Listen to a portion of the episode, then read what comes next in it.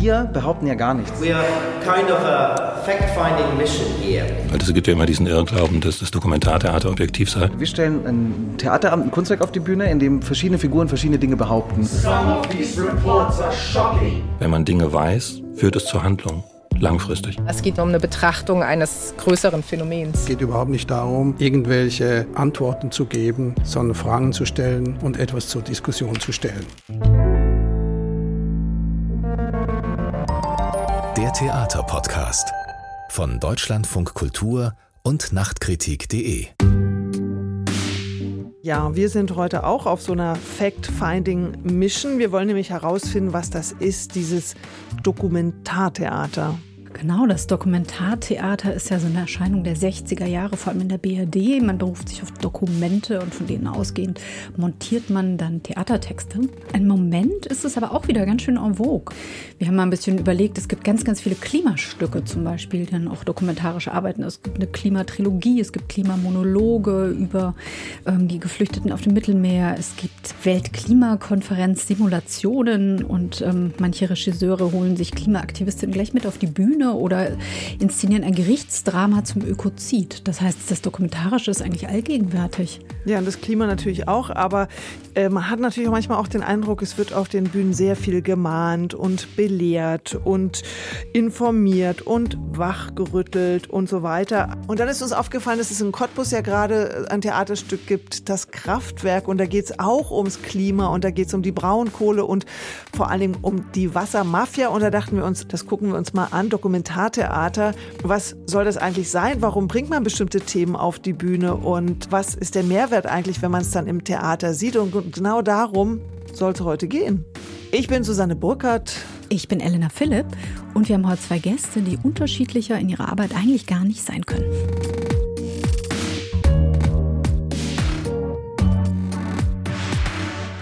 Bei uns im Studio heute, hallo Kalle Fuhr. Schönen guten Tag, hallo. Ja, und wir haben nicht nur Kalle Fuhr, wir haben noch jemand hier, die vielleicht auch gleich sagen wird, ich mache eigentlich gar kein richtiges Dokumentartheater. äh, wir haben sie schon im Vorspann kurz gehört, Helgert Haug. Herzlich willkommen. Danke. Und jetzt müssen wir euch erstmal ein bisschen genauer vorstellen. Äh, Kalle Fuhr, Jahrgang 1994, seit 2017 freier Regisseur und Autor. Mit 23 schon, ist ziemlich früh, oder? Ja, ich bin gleich nach dem Abi Regieassi in Düsseldorf geworden und habe diesen Studienweg etwas übersprungen. Ja, wahnsinnig, so früh schon. Dann erster Text wurde am DT Berlin uraufgeführt. Regisseur unter anderem in Basel, Wien, Ingolstadt und äh, für ein paar Jahre gehörtest du auch zum Leitungsteam des Wiener Volkstheaters, gemeinsam mit Kai Voges.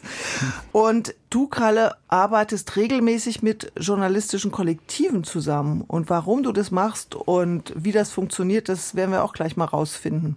Ja, sehr gern. Ja, und Helgard Haug, du bist Mitglied bei Rimini-Protokoll, einem der wichtigsten Theaterkollektive, 2002 gegründet, also schon knapp über 20 Jahre alt, aus den angewandten Theaterwissenschaften in Gießen entstanden. Und was eure Arbeit auszeichnet, das war vor allem anfangs die Arbeit mit den ExpertInnen des Alltags. Das heißt, ihr habt Menschen auf die Bühne geholt, die in bestimmten Berufen gearbeitet haben, deren Tätigkeit ihr als eine Art Inszenierung betrachtet habt. Ihr habt dann zum Beispiel Schillers Wallenstein mit Menschen besetzt, die irgendwie mit diesen Inhalten und den Figuren zu tun hatten, aber in der Jetztzeit und seid dafür auch zum Theatertreffen eingeladen worden. Zwei deiner Arbeiten, also ihr seid zu dritt mit Daniel Wetzel und Stefan Kägi und zwei deiner Arbeiten auch unter dem Label Rimini-Protokoll wurden erst kürzlich beim Theatertreffen gezeigt. Das war einmal äh, Chinchilla Arschloch was was, ein Stück mit und über Tourette-Syndrom und Alright Good Night 2022 ein Stück über ein Flugzeug, das verschwunden ist und die Demenz deines Vaters. Hallo, schön, dass du da bist und gleich Auskunft gibst, wie du gearbeitet hast für diese Stücke oder arbeitest. Ja, sehr gerne. Also eigentlich muss man ja sagen, wenn man Helga Taug vorstellen will, dann ist ja eigentlich der Podcast schon vorbei, weil ich meine, diese, das Klimathema, die Weltklimakonferenz habt ihr nachgestellt äh, mit, mit äh, Zuschauern, überhaupt verschiedene Hauptversammlungen, was war das? Die Daimler, Daimler, genau. Daimler äh, dann im Bundestag gab es mal eine mhm. Veranstaltung, wo die Zuschauer auch mit abstimmen konnten. Also ihr habt wirklich sehr viel Sachen gemacht, die man eigentlich sagen konnte, die auch schon sehr immersiv waren. Mhm. Sehr oft, bevor das so zum Trend wurde. Ja, bevor wir, glaube ich, auch die Vokabel benutzt haben. Aber genau, Ja. um, um äh, interaktive Formate ging es auf jeden Fall immer, um das, um das direkte Erreichen des Publikums. Also ihr habt immer wieder ganz neue Formate ausprobiert. Ja, vielleicht, bevor wir jetzt da eintauchen, ich merke, das reißt mich hin und weg. Bevor wir da eintauchen, vielleicht ver- versuchen wir jetzt erstmal eine Definition des Begriffs Dokumentartheater. Ich habe euch ja gerade im Aufzug schon erzählt, es gab vor ein paar Jahren, da warst du auch, Helga, dabei, eine Veranstaltung, ich glaube in der Akademie der Künste war das damals in Berlin, wo vier DokumentartheatermacherInnen eingeladen wurden. Helga Taug, Milo Rau, Hans-Werner Krösinger und damals noch lebend äh, Rolf Hochhuth der das Label Dokumentartheater als Viehstempel bezeichnete und sich weigerte, das irgendwie anzunehmen und sagte, also wenn mein Stellvertreter, das war ja sein bekanntestes Stück vielleicht, wenn das Dokumentartheater ist, dann ist ja Wallenstein von Schiller auch Dokumentartheater. Mein Stück ist nicht dokumentarischer als der Wallenstein vom Schiller. Und dann brauchte man eigentlich fast eine halbe Stunde, in der sich alle, bis auf Hans-Werner Krösiger, von diesem Begriff Dokumentartheater distanzierten und sagten, nee, das mache ich eigentlich gar nicht. Bis dann Milo Rau, glaube ich, nach dem vierten Versuch gesagt hat, ja, okay, vom, ja, dann bin ich halt Dokumentartheater. Egal. So. Und auf die kommen wir sicherlich auch jetzt noch in unserer Runde zu sprechen. Aber vielleicht versuchen wir jetzt mal so eine Definition. Also Kalle, vielleicht fangen wir mit dir an, weil du ja, glaube ich, nicht so ein Problem hast damit zu sagen, ich mache Dokumentartheater, oder? Nee, prinzipiell erstmal nicht. Ich glaube, die, die Krux an der Frage ist, dass dem Dokumentartheater so ein etwas protestantisches Klischee anhaftet, wo man, in, also ich stelle mir da selber so Abende vor, wo ich mir danach äh, sicher bin, dass das ganz, ganz wichtig war, was ich gerade gesehen habe, aber Spaß hat's nicht so richtig gemacht. Ist vielleicht die beste Definition. Es ist wichtig, aber es macht nicht so viel Spaß. Naja, aber das ist ja auch erstmal ein, ein Klischee eben und äh, Klischees, das Problem mit denen ist ja nicht, dass sie unbedingt falsch sind, aber sie sind unvollständig in der Regel und ich begreife Dokumentartheater als ein Theater, das von Dokumenten erstmal ausgeht. Und diese Dokumente können sein Biografien, Gespräche, WhatsApp-Chats, Steuerbescheide, alles. Und diese Dokumente werden erstmal als Material benutzt. Und daraus kann ich ja trotzdem poetisch, spannend, zugänglich Geschichten erzählen. Und wenn ich das so begreife, dann würde ich sagen, ich mache Dokumentartheater. Nachdem wir die Definition von dir gehört haben, Kalle, würde ich dich gern, Helgert, fragen, wie würdest du Dokumentartheater definieren?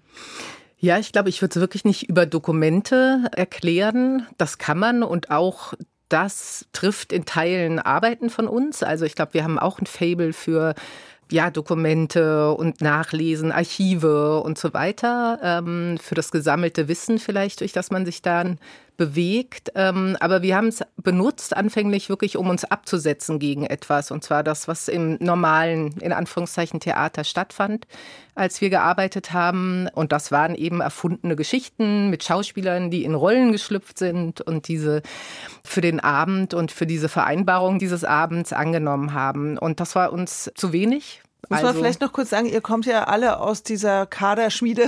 Der, der Unglücksschmiede, aus wie sie der heißt. Unglücksschmiede heißt es? Die Unglücksschmiede des deutschsprachigen Theaters, hat Herr Stadelmeier Gießen mal genannt. Genau. Ihr kommt ja praktisch aus Gießen, also ihr habt angewandte Theaterwissenschaft studiert in Gießen, genau, also der Ort, wo auch Shishi Pop und René Polish und Leute wie diese herkommen. Also seid ihr durch dieses posttraumatische Theater geprägt oder seid eigentlich ja, typisch dafür? Auf jeden Fall und auch durch die Befragung des Theaters. Also, dass man erstmal nicht so gegeben hinnimmt und sagt, das ist aber so, wir schreiben halt Text oder wir ziehen die Reklams aus dem Schrank und wir suchen uns Schauspieler, sondern dass man halt guckt, wie möchte man Stoffe erzählen und es schließt nichts aus. Das können auch mal Schauspieler sein. Allein die Künstler, die du jetzt genannt hast, sind ja auch schon eine große Bandbreite und es gibt noch sehr, sehr viel mehr. Also nicht nur die Kollektive, die man vielleicht jetzt kennt. Aber wieso hast du dich jetzt in dieser Viererrunde, an die ich vorhin noch mal historisch erinnert habe, auch so gewehrt dagegen, äh, Dokumentartheater zu machen? Das war eher ein Begriff zum Erklären, dass wir was anderes machen. Mhm. Also wir wollten nicht eine Laienspieltruppe werden, also in eine andere Schublade gepackt werden, gesagt, ach, das sind die, die arbeiten mit Laien und das ist irgendwie so alles irgendwie nicht richtiges Theater. Und wir haben uns eher erinnert an das, was man, wie man Film eben auch in fiktionales Film und dokumentarischen Film unterscheidet und wo die Stoffe ja nicht unbedingt mit Dokumenten zu tun haben müssen, sondern sie beschäftigen sich halt mit realen Personen oder realen Begebenheiten. Und das war praktisch unsere Erklärung dafür oder unser Versuch, uns irgendwie zu beschreiben, was wir machen. Und genauso ist eben auch dieser Expertenbegriff entstanden, weil wir das Gefühl haben, es gibt so viel Zuschreibung von außen und es gab so viel Befremdung anfangs auch zu dem, was wir gemacht haben, dass wir irgendwie uns Begriffe geben müssen damit wir nicht in irgendeinen anderen Begriff gedrängt werden. Und deshalb passt der so halb. Also ich finde ihn nicht falsch, aber ich finde auch, was du sagst, Kalle, dass er halt irgendwie, er klingt so ein bisschen staubig und ja, es ist ein Teil, glaube ich, mit dem man was beschreiben kann. Wie ist es mit Recherchetheater? Das hat meine Spiegeljournalistin für euch verwendet. Passt das besser? Das passt auch. Also auch ein Teil davon passt, ne? weil natürlich Recherche ganz, ganz wichtig ist. Mhm. Also zum Kommen von Stoffen, wie du es erzählt hast, zum bei uns noch ähm, stärker auch zum Finden der Protagonistinnen und Protagonisten. Das ist eben das, was normalerweise die Literatur, das Lesen von literarischen Stoffen ist. Vielleicht, wenn man konventionell arbeitet, ist es bei uns irgendwie sich mit einem Thema beschäftigen und Informationen sammeln, Positionen herauskristallisieren, Widersprüche finden, sich irgendwie auf ein Thema einlassen. Bevor wir jetzt auf eure konkreten Arbeitsweisen kommen, würde ich sagen, machen wir so einen ganz kleinen History-Einschub. Dann schauen wir jetzt einmal kurz in die Geschichte des Dokumentartheaters. Also eigentlich seit Beginn des Theaters beschäftigt sich ja das Theater mit Stoffen, die in der Realität passiert sind, wenn wir an die Antike denken, an Aeschylus und die Perser zum Beispiel oder wenn wir an Schillers Wallenstein denken, das sind immer konkrete politische oder gesellschaftliche Ereignisse, auf die da Bezug genommen wird. Aber so richtig zum ja, Label wurde es so in den 60er Jahren. Genau, vor allem in der Bundesrepublik. Ähm, das war so die Zeit der Aufarbeitung der Nazi-Zeit und da haben die ganzen ähm, Auschwitz-Prozesse stattgefunden. Und Peter Weiß zum Beispiel hat mit der Ermittlung die Prozessakten zu einem Oratorium verwoben. Herr Zeuge, erfuhren Sie nichts über die Verhältnisse im Lager? Es wurde ja so viel dummes Zeug geredet, man wusste doch nie, woran man war. Hörten Sie nichts über die Vernichtung von Menschen? Wie sollte man sowas schon glauben? Herr Zeuge, Sie waren für die Güterabfertigung verantwortlich. Ich hatte nichts anderes zu tun, als die Züge dem Rangierpersonal zu übergeben. Was sahen Sie vom Lager? Nichts. Ich war froh, dass ich wieder wegkam. Sahen Sie die Schornsteine am Ende der Rampe und den Rauch und den Feuerschein? Ja, ich sah den Rauch. Was dachten Sie sich dabei? Ich dachte mir, das sind die Bäckereien. Und das war die meistgespielte Aufführung 1965. Das kam gleichzeitig an 15 Theatern als Uraufführung raus. Das hatte eine ganz durchschlagende, aufklärerische Wirkung. Ja, und bemerkenswert ist auch, dass das Stück sowohl im Osten als auch im Westen Deutschlands aufgeführt wurde. Der Ausschnitt, den wir gerade gehört haben, der stammt übrigens aus der einzig erhaltenen vollständigen Aufzeichnung einer solchen Aufführung von Die Ermittlung. Und äh, das war eine Aufführung in Ostberlin. Und in der Manier sind in der Zeit ganz viele Stücke entstanden. Rolf Hochhuth, der Stellvertreter, wo es darum ging, warum Papst Pius XII. zur Judendeportation geschwiegen hat. Oder von Heiner Kippert in der Sache R.J. Oppenheimer, wo er die Aussagen des Physikers vor dem US-Untersuchungsausschuss als Material verwendet hat. Genau, und aber eigentlich der Begriff Dokumentartheater geht auf den Regisseur Erwin Piscator zurück. Genau, der hat nämlich Kippert und Hochhut auch uraufgeführt an der Freien Volksbühne in Berlin. Und das Genre hat dann so in den 90er Jahren mit der Wiedervereinigung eigentlich nochmal einen Auftrieb bekommen. Es gibt äh, ganz viele RegisseurInnen, die mittlerweile in dieser Form arbeiten, leicht verändert, wie wir bestimmt gleich noch hören würden. Hans-Werner Krösinger ist zu nennen, Andres Feil, Milo Rau zum Beispiel. Das sind alles Regisseure, die mit dokumentarischen Mitteln auf der Bühne unterwegs sind. So, das war jetzt der kurze History-Blog.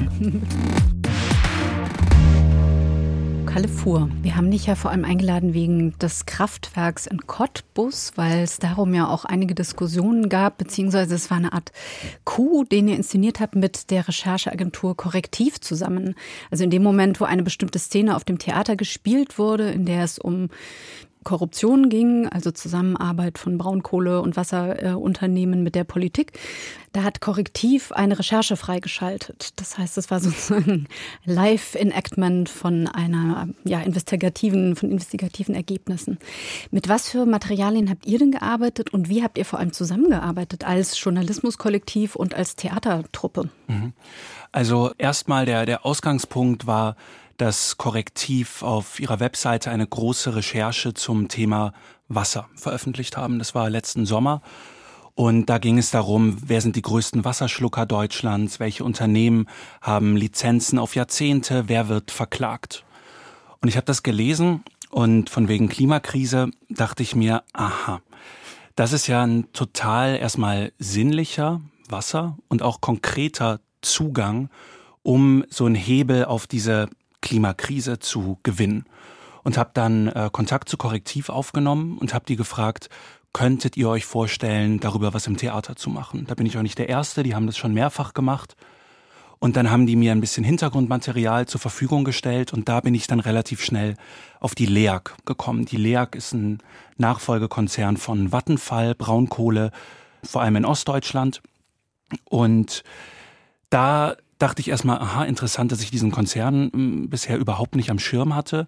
Und gerade weiß ich bei der LEAG einerseits sehr viele Klagen, aber auch Mythen häufen, ähm, sind wir da gemeinsam ein bisschen, bisschen weiter reingegangen und sind dann relativ schnell auf den Begriff Wassermafia gestoßen. Und da hat es bei mir dann endgültig geklingelt. Da dachte ich mir, ah, das, das klingt gut, da, da schauen wir mal rein. Und ausgehend davon habe ich dann ein Konzeptpapier entwickelt und das dem Staatstheater Cottbus geschickt, die dann relativ schnell Interesse bekundet haben. Und dann haben wir gemeinsam weiter recherchiert. Korrektiv, das Staatstheater, der Regisseur Aram Tafreschian und ich. Und Cottbus, weil das in der Gegend sozusagen stattfindet, also es ist vor deren Haustüren quasi. Genau, die LEAG, die sitzt in Cottbus. Mhm. Wir müssen das, glaube ich, nochmal genauer erklären. Mhm. Das Kraftwerk ist ein Stück, also es ist eben wirklich ein bisschen wie beim Volksfeind. Eine junge Frau erbt von ihrem Großvater Unterlagen über die Wassermafia. Und vielleicht erklärst du es besser, Kralle. Du kannst es bestimmt besser. Genau, also eine junge, zu dem Zeitpunkt ehemalige Journalistin erbt diese kleine Hütte am Stadtrand von Cottbus und ihr Großvater, der ehemaliger Vattenfall-Mitarbeiter gewesen ist und ihr diese Hütte vererbt hat, hat ihr auch einen Ordner voller Dokumente vererbt. Dieser Ordner heißt das Kraftwerk. Die Kollegen aus dem Wassercluster, die drehen den Diskurs um.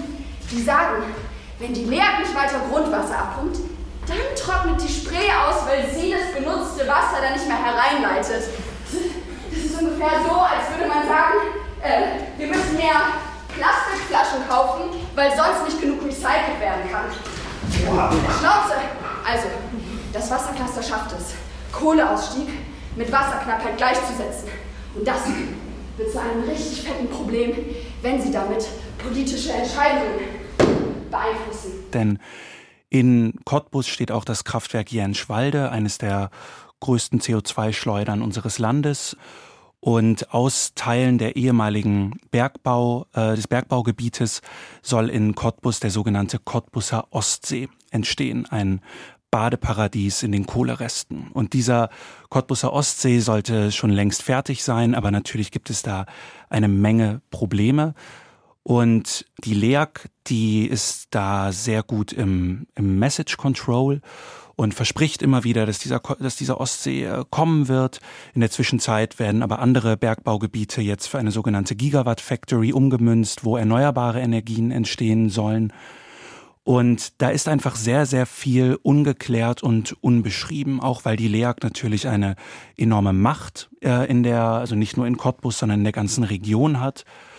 Und die Journalistin ähm, Carla heißt sie, macht sich eben auf die Spuren dieser Dokumente, spricht mit LEAG-MitarbeiterInnen, mit NGO-Lern und schaut selber in diese Dokumente rein und findet da eine ganze Menge eben über die Wassermafia und über eine Schweigeformel zwischen dem Oberbürgermeister von Frankfurt-Oder Frankfurt mhm. und dem Lea-Konzern. Was ist das für ein Schweige? So, da muss ich jetzt Dings. einmal meine Zettel mhm. rausholen, weil das juristisch dann doch jetzt alles ein bisschen heikel wurde. Also letztendlich geht's um zwei zwei Flanken, die wir in dem Stück beackern. Das eine ist die LEAG, die über ein System an Gutachtern gemeinsam mit Playern auch aus öffentlichen Instituten eine Struktur geschaffen hat oder sich diese Struktur, die ist entstanden über die Jahre, wo sich über Gutachten Vorteile in Bezug auf Wasser Grundwasserlizenzen ermöglicht werden. Wofür brauchen die das ganze Wasser als Braunkohlekonzern? Mhm, also das ist ähm, etwas kompliziert. Also du musst als, als Braunkohlekonzern Grundwasser abpumpen, sonst laufen deine Kohlegruben voll. Und deswegen hast du ja Zugang zu wahnsinnig viel Grundwasser und diesen Zugang, den versucht die LEAG auch so lang und so groß wie möglich beizubehalten. Und was machen Sie mit dem Wasser, wenn es rausgepumpt ist? Also teilweise geben sie es eben wieder zurück in zum Beispiel die Spree oder das ist teilweise auch einfach Trinkwasser. So. Und das war so eine Flanke, dass wir dieses Gutachtersystem etwas, etwas näher und transparenter gemacht haben und gleichzeitig gab es ähm, dann die Flanke, die auch hier jetzt in unserer Bubble etwas mehr wahrgenommen wurde. Und zwar hat sich der nach der Premiere der Bürgermeister von Frankfurt oder, das ist der Herr René Wilke von der Partei Die Linke, zu Wort gemeldet. Denn wir berichten in der Premiere von einer Schweigevereinbarung, nennen wir es mittlerweile, zwischen der Stadt Frankfurt oder äh, dem dortigen Wasserunternehmen und der LEAG. Und in dieser Schweigevereinbarung steht, dass die Stadt Frankfurt oder und die Frankfurter Wasserabteilung keine öffentlichen Verlautbarungen mehr abgeben, die bei Dritten den Eindruck erwecken können, dass durch die Vorhaben der LEAG oder ihrer Schwestergesellschaften die Trinkwasserversorgung erschwert oder gefährdet werden könnte. Und Was? das fanden wir problematisch. Es gab ja auf dieser Theateraufführung sehr viel Wirbel. Die war auch begleitet von Diskussionsveranstaltungen. Der René Wilke ist selber nach Cottbus gekommen und hat sich da dem Gespräch gestellt. Ich habe mich jetzt gefragt, wieso habt ihr euch denn das angetan? Das ist ja vielleicht wirklich so eine Gratwanderung, auch juristisch in manchen Momenten, warum ihr denn den Begriff Leag überhaupt benutzt habt. Also ihr hättet ja im Theater fiktive Bezeichnungen benutzen können und sagen, ein Wasserkonzern namens Gael, meinetwegen. Also wo jeder weiß, was gemeint ist, aber ihr seid dann sagt, es ist halt fiktiv. Wieso habt ihr dann mit echten Namen gearbeitet? Weil es sich einige Menschen in der Anonymität sehr gemütlich machen und weil ich es äh, total wichtig finde, Dinge beim Namen zu nennen, weil sie finden permanent statt. Das ist die LEAG, die diese Sachen tut. Und sobald man zum Beispiel den Konzernnamen verändert, stellt sich, würde sich mir als Zuschauer auch die Frage stellen, was wurde denn noch so verändert? Und faktisch sind wir journalistisch komplett sauber. Habt ihr alle Echtnamen verwendet im ganzen Stück? Also von den ähm, entsprechenden Personen, ja. Okay, das war also eine bewusste Entscheidung, auch auf die Gefahr hin, dass es dann möglicherweise dann Konflikte geben könnte. Ja, also Konflikte sind ja erstmal gut und juristisch sind wir jetzt nicht fahrlässig. Ich lasse das vorher auch immer checken. Gleichzeitig sind es ja, ähm, also Korrektiv oder Dossier in Österreich, mit denen ich arbeite, die haben die aufwendigsten Faktenchecks der jeweiligen Republiken. Und das ist ja alles belegbar. So, also die arbeiten mit Dokumenten, die arbeiten mit Fakten, die machen keine Verdachtberichterstattung, wo man sagt, es könnte sein das, weil da kommt man juristisch tatsächlich sehr schnell in Graubereich, sondern wir können das belegen. Und demnach finde ich es ja, sehr sinnvoll, das alles so beim Namen zu nennen. Und, und, wie, und, wie, waren die Reaktionen des Publikums in Cottbus? Und ist das jetzt sowas, wo jetzt alle hinrennen, weil sie sagen, das will ich jetzt unbedingt auch sehen, weil das ist ja krass, das ist hier bei uns in Cottbus passiert sowas? Ja, also ähm, sehr ambivalente Reaktionen, weil natürlich auch viele LEAG-MitarbeiterInnen da drin sitzen, die ähm, vielleicht es erstmal nicht so gut finden, wie wir über ihren Konzern reden, wobei es mir sowohl bei der LEAG als auch bei zum Beispiel in Österreich habe ich ein Stück zur OMV, zum großen Öl- und Gaskonzern der Republik gemacht. Es geht mir da nicht darum, einfach einen Konzern zu bashen. Das ist irgendwie zu einfach. Es geht mir auch nicht darum, die Menschen, die für diese Konzerne arbeiten, äh, zu verurteilen. Das sind ja in der Regel ähm, höchst kompetente Menschen in ihrem Fach. Mir geht es da mehr um systemische Fragen. Und da gibt es sehr angeregte Diskussionen, aber ich glaube, der Tenor ist erstmal positiv, dass das überhaupt mal angesprochen wird. Also ich habe so viel Feedback bekommen, wo Leute einfach sagen, danke, dass das jetzt mal Thema ist, weil diese sogenannte Wassermafia, das kennen in Cottbus fast alle, nur stehen tut's kaum wo. Und dass wir jetzt erstmal eine Plattform bieten, wo eben nicht nur im Stück, sondern auch danach Dialog stattfindet, wo das Theater in Cottbus zu einer kleinen Agora auch wird und Menschen da reinströmen, auch in, am Staatstheater Cottbus jetzt keine, ist auch erstmal nicht gegeben. So, das äh, freut mich total. Aber da ist ja Theater dann wirklich in, das wurde ja während der Pandemie immer beschworen, der Ort des öffentlichen Diskurses, des Zusammenkommens, des Diskutierens. Das scheint dann jetzt mit deinem Stück in Cottbus so wirklich aufzugehen. Naja, ich glaube, dass digital sich Fronten ja sehr, sehr schnell verhärten.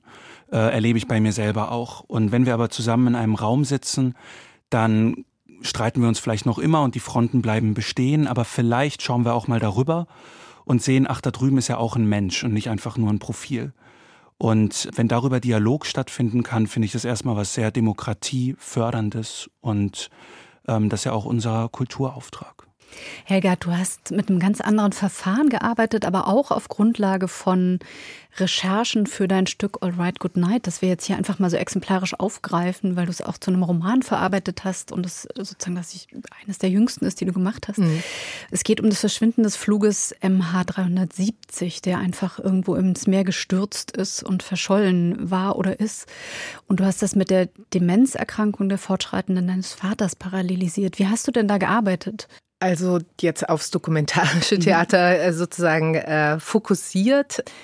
Erstmal mit einer Netzrecherche tatsächlich. Also die Flugzeuggeschichte ist ja wirklich ein Phänomen, was total umfangreich im Netz dokumentiert und analysiert wurde und auch ähm, die verschiedensten Theorien dazu finden sind. Ich habe mich da sehr sozusagen erstmal treiben lassen. Also ich arbeite überhaupt zum Beispiel gar nicht mit so Faktencheck oder irgendwas. Also finde ich auch einen interessanten Unterschied was zum einen, glaube ich, daher rührt, dass wir normalerweise eben Leute involvieren, die aus solchen Bereichen kommen. Ne? Also hätten wir jetzt ein Stück in Cottbus gemacht, irgendwie, und man müsste so nach Muster jetzt mal vorgehen, dann wäre eher der Zugriff gewesen zu sagen, wir versuchen jemanden zu bekommen aus den unterschiedlichen Lagern und die sind dann auf der Bühne und die sind aber mit einer großen Subjektivität auf der Bühne. Also es gehört ein bisschen wie so zu unseren Regeln, dass wir nicht gegen die Protagonistinnen und Protagonisten recherchieren. Also nicht zu sagen, hm, der, der, das, da stimmt doch was nicht und da muss ich doch jetzt noch mal und so, sondern dass man erstmal sagt, das ist die eine Wirklichkeit,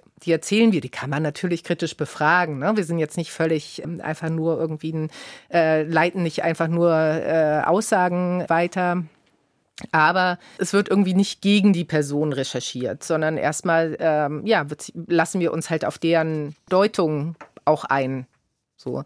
Und dann ist eher interessant zu sagen, ich nehme ein Ensemble von Menschen, wo die Widersprüche auch klar werden. Also wo ich das zwar nicht bei dem einen Menschen irgendwie ne, aushebeln muss, sondern einfach dadurch, dass die andere Perspektive was anderes behauptet oder was anderes mitbringt. Und für All Right Good Night war es also eben eine erstmal eine sehr, sehr umfangreiche Recherche im Netz und das ja wie so Strandgut da auch zu finden, auch auf Menschen zu treffen darüber. Dann habe ich äh, mehrere Menschen auch intensiver gesprochen und die tauchen auch auf als Personen und kriegen eine Kontur. Aber es ist ja praktisch der Fall des Flugzeugs, wo 239 Leute stehen, gegen eben diese eine sehr persönliche Geschichte, wo die Quelle mein, mein eigenes Leben ist. Das, ähm, was ich geteilt habe, was ich aufgeschrieben habe, was meine Geschwister protokolliert hat, was das Umfeld gesagt hat. Also sozusagen sehr biografischer eigener Stoff, den ich praktisch damit dann sortiert habe. Also da kommen ja auch andere Menschen zu Wort oder eine Quelle war auch, was mein Vater selber geschrieben hat. Da konnte ich immer wieder auch drauf zurückgreifen. Das sind sozusagen da auch Dokumente, die, die man in dem Fall eben, die ich von meinem Vater bekommen habe. Und dann über einen langen Weg eigentlich des ähm, Ausprobierens und des Verschneidens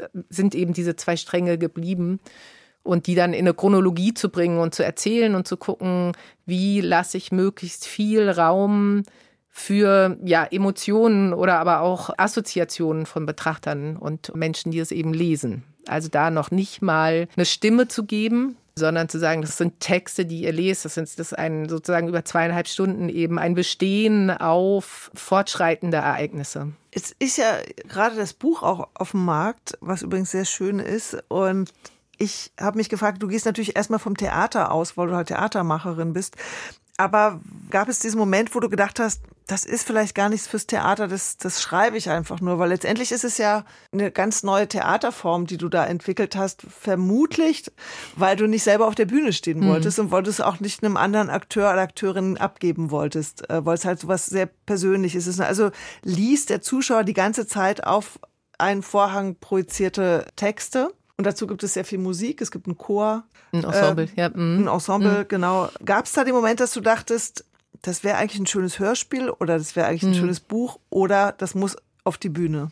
Ich habe es ganz klar fürs Theater gemacht. Also es gab eben die Verabredung, ein Stück zu machen über das Phänomen des Verschwindens. Und da war noch nicht mal die Geschichte meines Vaters sozusagen auf dem Tisch. Also das war überhaupt nicht der Anlass, sondern das Phänomen hat mich interessiert. Und in der Zeit des Entwickelns wurde das klarer dann auch, dass ich das Persönliche erzählen muss, eigentlich auch zum ersten Mal. Also, dass dieses Ich eben mein Ich ist und jetzt nicht das Ich von einem Experten oder einer Expertin. Nee, und das, ich fand das toll, eigentlich in so eine Notlage zu geraten im Theater und zu sagen, ich muss ein neues Format finden, weil das, was ich normalerweise mache, jetzt halt gerade nicht geht. Und so entstehen eigentlich bei uns viele Stücke, dass irgendwas nicht klappt oder irgendeine, irgendeine Not entsteht oder irgendwie auch vielleicht irgendwie, vielleicht auch ein Überdruss manchmal, ne? dass man sagt, ich entwickle nicht nur von außen gegeben, gibt es gibt's vielleicht eine Barriere, sondern manchmal auch eine innerliche, wo man sagt, okay, nee, das will ich jetzt einfach nicht machen. Ähm, ich will, ich suche was anderes. Und so kam es eben zu einem ja, neuem Format oder einer formalen ähm, Setzung. Und alles danach, also dass es auch ein Hörspiel wurde, das ist oft so, dass, dass ich eben für beide, aber auch wechselweise sozusagen dominierend beide Bereiche arbeite, weil ich das mag, wie das eine erzählt und das andere erzählen kann. Und dass es ein Buch werden kann, ist eher genau. Dann am Schluss dachte ich, dass weil es einfach ein kollektiver Leseprozess war, hat mich das interessiert. Also zu gucken, gibt es nochmal eine andere Möglichkeit, das auch nochmal neu zu bearbeiten und zu sagen, das kann auch ein Buch sein. Und was war die Stärke des Theaters? Also in dieser Fassung, was macht das aus für dich? Ja, für mich ist das wirklich so ein tolles Erlebnis, da zu sitzen und zu spüren, wie man wie dieses kollektive Lesen funktioniert. Ich bin wirklich bei fast jeder Aufführung dabei und ja, ich finde das Wahnsinn. In Wien waren wir, ne, das sind irgendwie, weiß ich, du hast es gesehen, da sind wie viele Leute? Vier, fünf, 600 Leute ja, ich glaube, es waren 700 waren genau, da, es also war ganz voll. Wahnsinnig viele Menschen, die sich aber irgendwie darauf einlassen und sagen, nee, ich hänge mich jetzt an diesen Tropf, an diesen, an, an diesen Text, der da, genau, an diese Infusion und bleibt da dran und ich, man spürt ja schon, ob die Leute dabei sind oder Mhm. nicht oder ob sie es höflich absetzen, aber man merkt halt, dass sie, ja, dass das, also irgendwann atmet, habe ich immer so das Gefühl, atmen die Zuschauer so gleich, weil man halt wirklich in diesem Rhythmus ist und trotzdem Mhm. ist es hinterher so, dass Leute halt ihre eigenen Geschichten erzählen. Also es gibt schon Menschen, die fragen, ja, wie waren das nochmal genau oder so und von mir was wissen wollen. Aber im Grunde ist es immer der Auftakt für Menschen zu erzählen, ich habe da auch sowas erlebt oder was ähnliches oder ich bin in einer vergleichbaren Situation. Und das finde ich toll. Also, dass man es einfach kurz schließt mit der eigenen Geschichte, mit den eigenen Erlebnissen und dann nicht so eine Biografie oder ein Blick dominiert.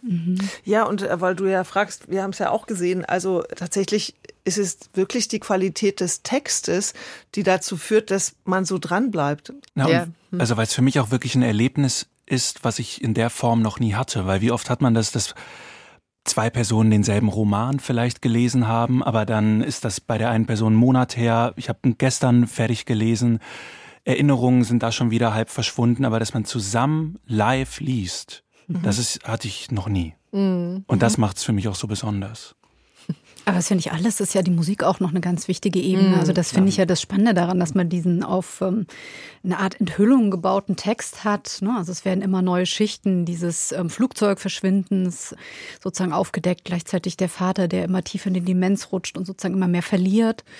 Und dann hat man aber das Safran-Ensemble, das dem Mhm. Ganzen nochmal so eine starke Atmosphäre gibt. Das hat für mich so einen richtigen Erinnerungsraum gebaut. Und wenn du Mhm. das sagst, Helga, dass dann Menschen ihre eigenen Geschichten sozusagen ähm, durchleben oder danach auch erzählen wollen, das kann man sagen, hat ja auch was dokumentarisch Aktivierendes ne? oder biografisch in dem Fall. Aber das ist ja eine Abart oder eine Unterart von dokumentarischem Theater. Ich musste auch gerade denken, als du geschildert hast, wie du gearbeitet hast mit dieser Netzrecherche und dann wird kollagiert und montiert und ähm, sozusagen nochmal intensiver die, ja, die Zusammenhänge rausgearbeitet. Das ist ja eigentlich auch, also diese Rausmeißeln aus dem Material, das ist ja eigentlich auch ein sehr, sehr dokumentarisches Vorf Vorgehen und Verfahren, Mhm. oder? Ja, das stimmt, genau. Und klar, da gibt es ganz klar eine lineare Geschichte auch. Ne? Es Mhm. gibt, einen, gibt einen Vorgang und das Interessante ist eben, dass es keine Klärung gibt. In dem Fall, ne? dass wir hier mit ganz vielen Dokumenten zu tun haben und je mehr man liest, umso unklarer wird das eigentlich. Also es entzieht ähm, sich richtig der Frage, ja, was ist da wirklich passiert? Also so, und das ist vielleicht der Sog, den du mhm. beschreibst. Oder, und da muss man eher aufpassen, dass man nicht verloren geht in den Dokumenten und irgendwie nicht jeder Verschwörungstheorie hinterherläuft, sondern irgendwie so, ja, viele Entscheidungen trifft. Einer, der sehr, sehr viele Dokumente immer liest und verarbeitet, ist Hans-Werner Krösinger. Den habe ich schon erwähnt. Und wir können mal hören, wie er, also den habe ich mal gefragt, was ist denn der Mehrwert, das dann ins Theater zu bringen? Und da hat er Folgendes gesagt. Energie. Die Energie des Denkens und die Energie der Spieler und die Energie der Musik. Die Energie, die in einem Theaterraum entsteht, wenn sie mit Leuten im gleichen Raum sind, die einen Gegenstand, ein Thema vor ihnen und mit ihnen verhandeln. Das ist was anderes, wenn Sie das durch einen Schauspieler erleben und durch einen Schauspieler kennenlernen, als wenn Sie das in einem Buch lesen oder in einem Magazin blättern.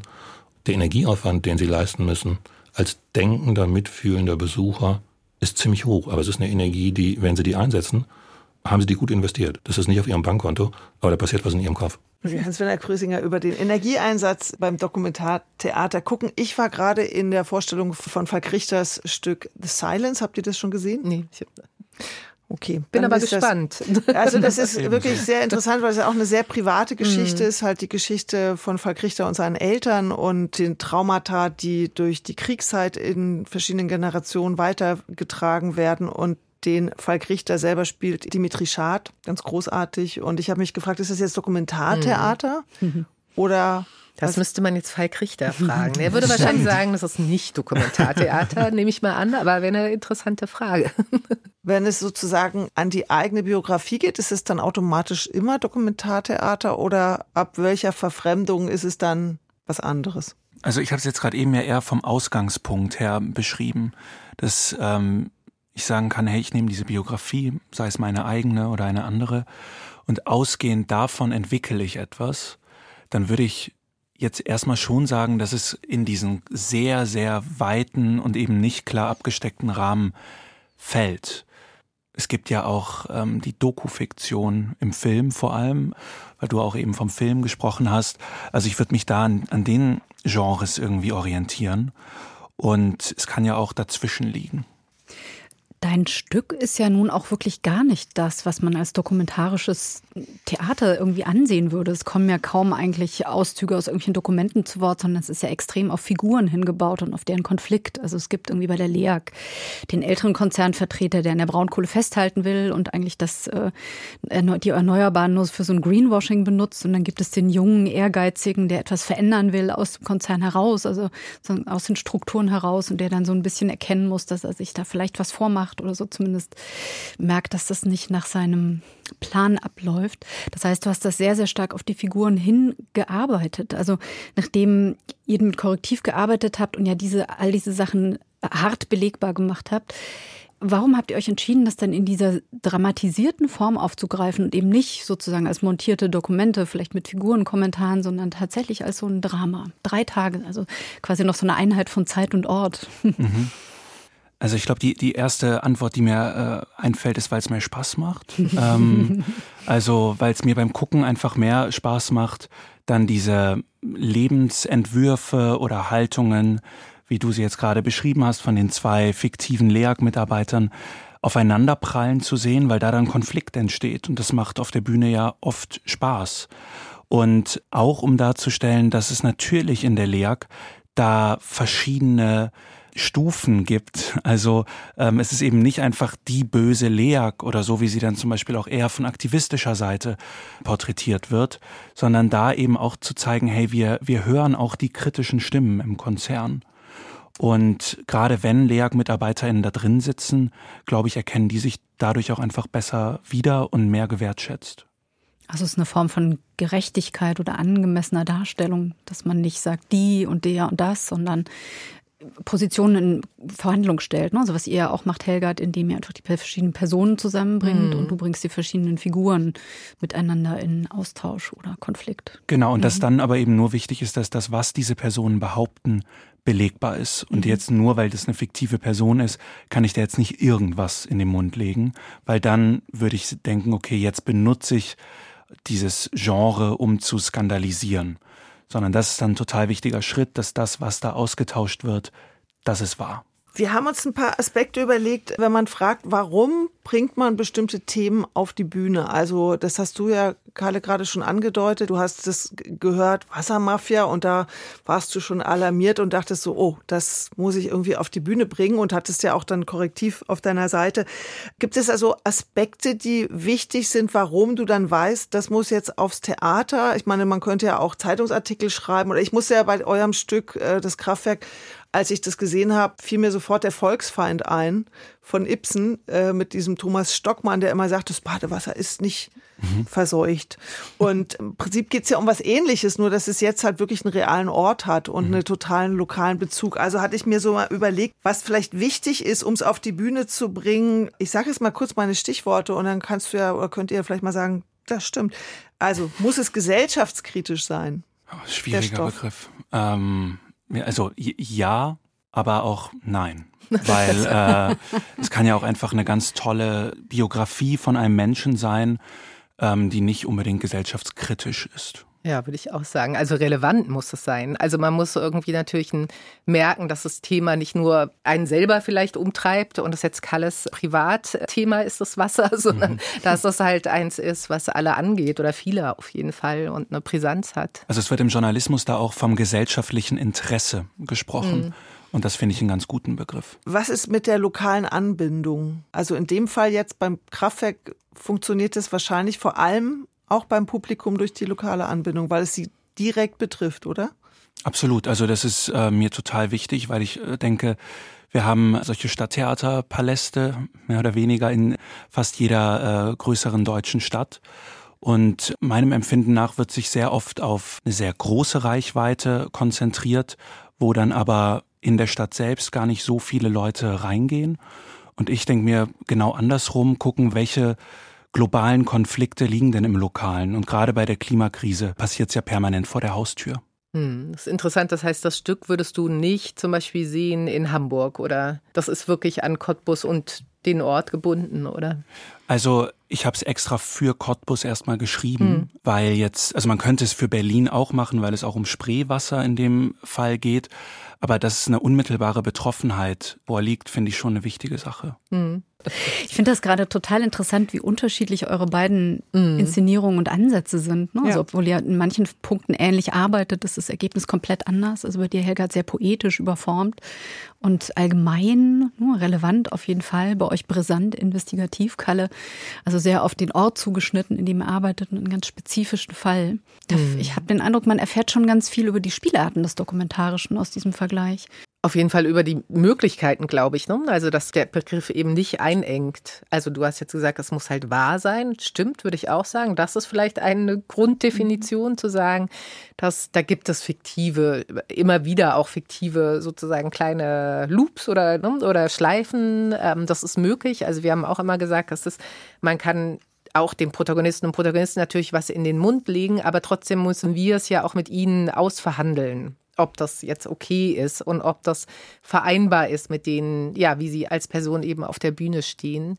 Und das ist vielleicht gut, dass man nicht irgendwie so wild in die Zaubertüte greifen kann und irgendwas behaupten, sondern dass man es immer wieder eben auch anbinden muss an Fakten entweder und Dokumente oder an Menschen, die das halt verifizieren. Anbindung ist doch eigentlich ein schönes Wort, oder? Dass es immer so eine Rückbindung in die mhm. Wirklichkeit gibt im Dokumentartheater, dass es eben nicht reine Fiktion ist, sondern irgendwo die Fakten doch immer mehr oder weniger eng dran sind an dem Theatergeschehen, oder? Ja, genau. Du kannst mhm. nicht einfach in die Luft werfen mhm. ne, und sagen, mhm. irgendwie jetzt so ist aber knalliger und so ist mhm. es aber besser, sondern äh, ja, das, das, ist halt verhandelbar sozusagen und mhm. ja, muss, muss ähm, ja angebunden werden oder rückversichert. Ne? Das ist nicht einfach irgendein fiktiver Stoff. Hatte das denn irgendwie tatsächlich reale Auswirkungen? Also bei Milo Rau, bei den Kongo-Tribunalen zum Beispiel, da schmückt sich seine Produktionsfirma damit, dass tatsächlich zwei kongolesische Politiker zurückgetreten sind, weil ihnen Menschenrechtsverbrechen nachgewiesen werden konnten. Das ist jetzt natürlich nochmal eine andere, ein anderes Ausmaß sozusagen, aber ähm, hat das bei euch irgendwas bewirkt? Also meines Wissens nach wird derzeit noch ein Untersuchungsausschuss in Erwägung gezogen, der sich mit genau dieser Schweigevereinbarung auseinandersetzen soll.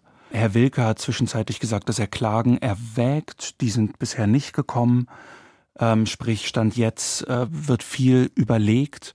Aber auch da diese auf, auf Wirkung, ich glaube, dass wir das erzählen, Das ist die größte Wirkung. Und was danach passiert, das liegt nicht in unserer Hand.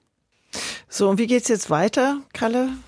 Was sind die nächsten brisanten Themen, mit denen du uns überraschst? Also ich äh, recherchiere gerade zu René Benko und der Siegner. Ah, das René ja Benko, ja genau, ist äh, bei Galeria Karstadt Kaufhof äh, noch Eigentümer. Und ähm, da bin ich mit Dossier in Wien seit mehreren Monaten dran. Und da wird es im März dann was zu geben. Oh, Am Volkstheater Wien. Da können sich die Wiener schon freuen. Und das ist dann auch wieder lokal angebunden, obwohl das ja auch uns betrifft, hier in Berlin zum Beispiel. Absolut. Also der Herr Benko, der hat eine große lokale Anbindung. Das heißt, da könnt ihr dann wirklich mal rumreisen mit dem Stück, weil es wahrscheinlich in verschiedenen Städten auf großes Interesse trifft. Das wäre toll. Helgert, was ist denn dein nächstes Projekt? Ich beschäftige mich auch mit einem großen Strippenzieher im Moment. Ähm, der heißt Elon Musk. und in dem Projekt, das wir gerade vorbereiten, das ist für Dresden, für die Theaterpuppensammlung, die da gerade entsteht, bauen wir ein, oder haben wir jetzt gebaut, ähm, mit der Ernst Busch zusammen, einen Roboterarm und an diesem Arm wird eine Marionette gespielt und diese Marionette ist Elon Musk. Und ausnahmsweise können wir dem mal sehr viele Dinge in den Mund legen. Da ist zwar natürlich auch eine Recherche, aber vor allem tritt er auf als Puppe und wird erst auf der Vorderbühne, hat er in so einem ganz klassischen Puppentheater-Setting erzählt er von seinen neuesten Produkten und später kommt er noch mal auf die kommen die Leute noch mal auf die Rückseite Backstage sozusagen und erleben ihn da noch mal, wie er aber dann in Kommunikation mit dem Roboterarm ist und die Frage aufgeworfen wird, wer hier eigentlich wen spielt und programmiert und äh, ja. Wann ist da Premiere? Das ist im August äh, 24. Ja. Ja, das passt ja sehr gut, weil man hat ja schon immer das Gefühl, dass er ferngesteuert ist irgendwie. und uns fernsteuert. Also. Ja. Dann euch ganz herzlichen Dank, dass ihr hier wart und viel Erfolg für diese interessanten Projekte und wir begleiten das bestimmt weiter. Das ist schön. Vielen, Vielen Dank, Dank für die Einladung. Dankeschön. Dann können wir an dieser Stelle noch ein kleines Teasing machen, nämlich zum einen freuen wir uns natürlich, wenn ihr unserem Insta-Kanal folgt, wenn ihr unseren Podcast liked, wo ihr ihn auch immer findet, nämlich überall, wo es Podcasts gibt und natürlich unter deutschlandfunkkultur.de oder nachkritik.de.